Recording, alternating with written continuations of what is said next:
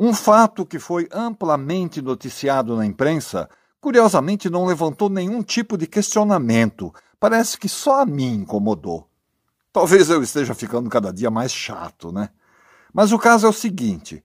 O tal senador que foi pego com dinheiro na cueca gravou um vídeo para os seus colegas do Senado e com a voz embargada diz que foi humilhado e ridicularizado.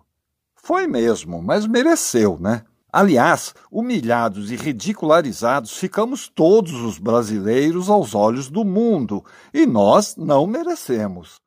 Feitas as lamúrias, o tal senador pediu licença por cento e vinte dias e, como de praxe, assumiu seu posto o seu suplente.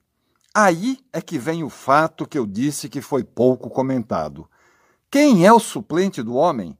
O querido filho dele. É normal isso? É. No Senado, é. Agora, é ético? É moral? Acho que não. Eu fico pensando, se o filho suplente também se ausentar, quem assume é o segundo suplente. Quem será o segundo suplente? Outro filho? A esposa? A sogra? Agora eu pergunto, nós votamos nesse suplente? Não. Quem escolhe o suplente é o próprio senador, e ele põe lá quem ele quiser. E normalmente ele escolhe alguém da família, algum chegado, algum parceiro de aventuras. Mas que maravilha! Eu fui pesquisar e descobri que em dois mil e dezessete, dezenove por cento das vagas do Senado eram ocupadas por suplentes, ou seja, gente em quem nós não votamos. Se esse bando de suplentes formassem um partido, seria o segundo maior partido da casa. Eram representantes do povo sem receberem um votinho sequer. De cara, me lembrei de uma peça do França Júnior. Já falei sobre ele uns tempos atrás. O França é seguramente o maior comediógrafo brasileiro, crítico dos costumes e da política deste país tropical. Ele tem um texto que se chama Como se fazia um deputado. Aliás, originalmente a peça se chamava Como se faz um deputado, mas os poderosos da época reclamaram e ele mudou o faz para fazia, para dar a entender que o que ele retratava na época era coisa do passado. Não era. Guardadas as devidas proporções, continua valendo até hoje. Na peça, um coronelzão de algum canto deste vasto território brasileiro resolve fazer do seu querido filhinho um deputado. O filhinho é um nada, só quer saber de garotas e de fazer poeminhas destrambelhados, não tem nenhum projeto de vida. Quando o pai insiste, ele responde, ah, pai, sei lá, eu acho que eu poderia ser professor.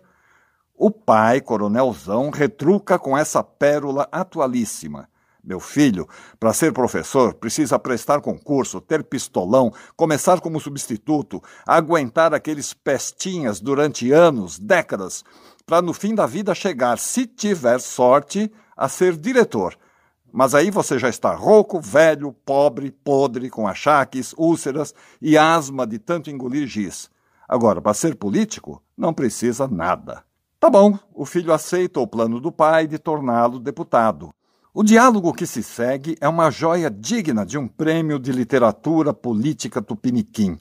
O pai pergunta, você tem alguma ideia, algum plano, algum pensamento a respeito da situação social ou econômica do país?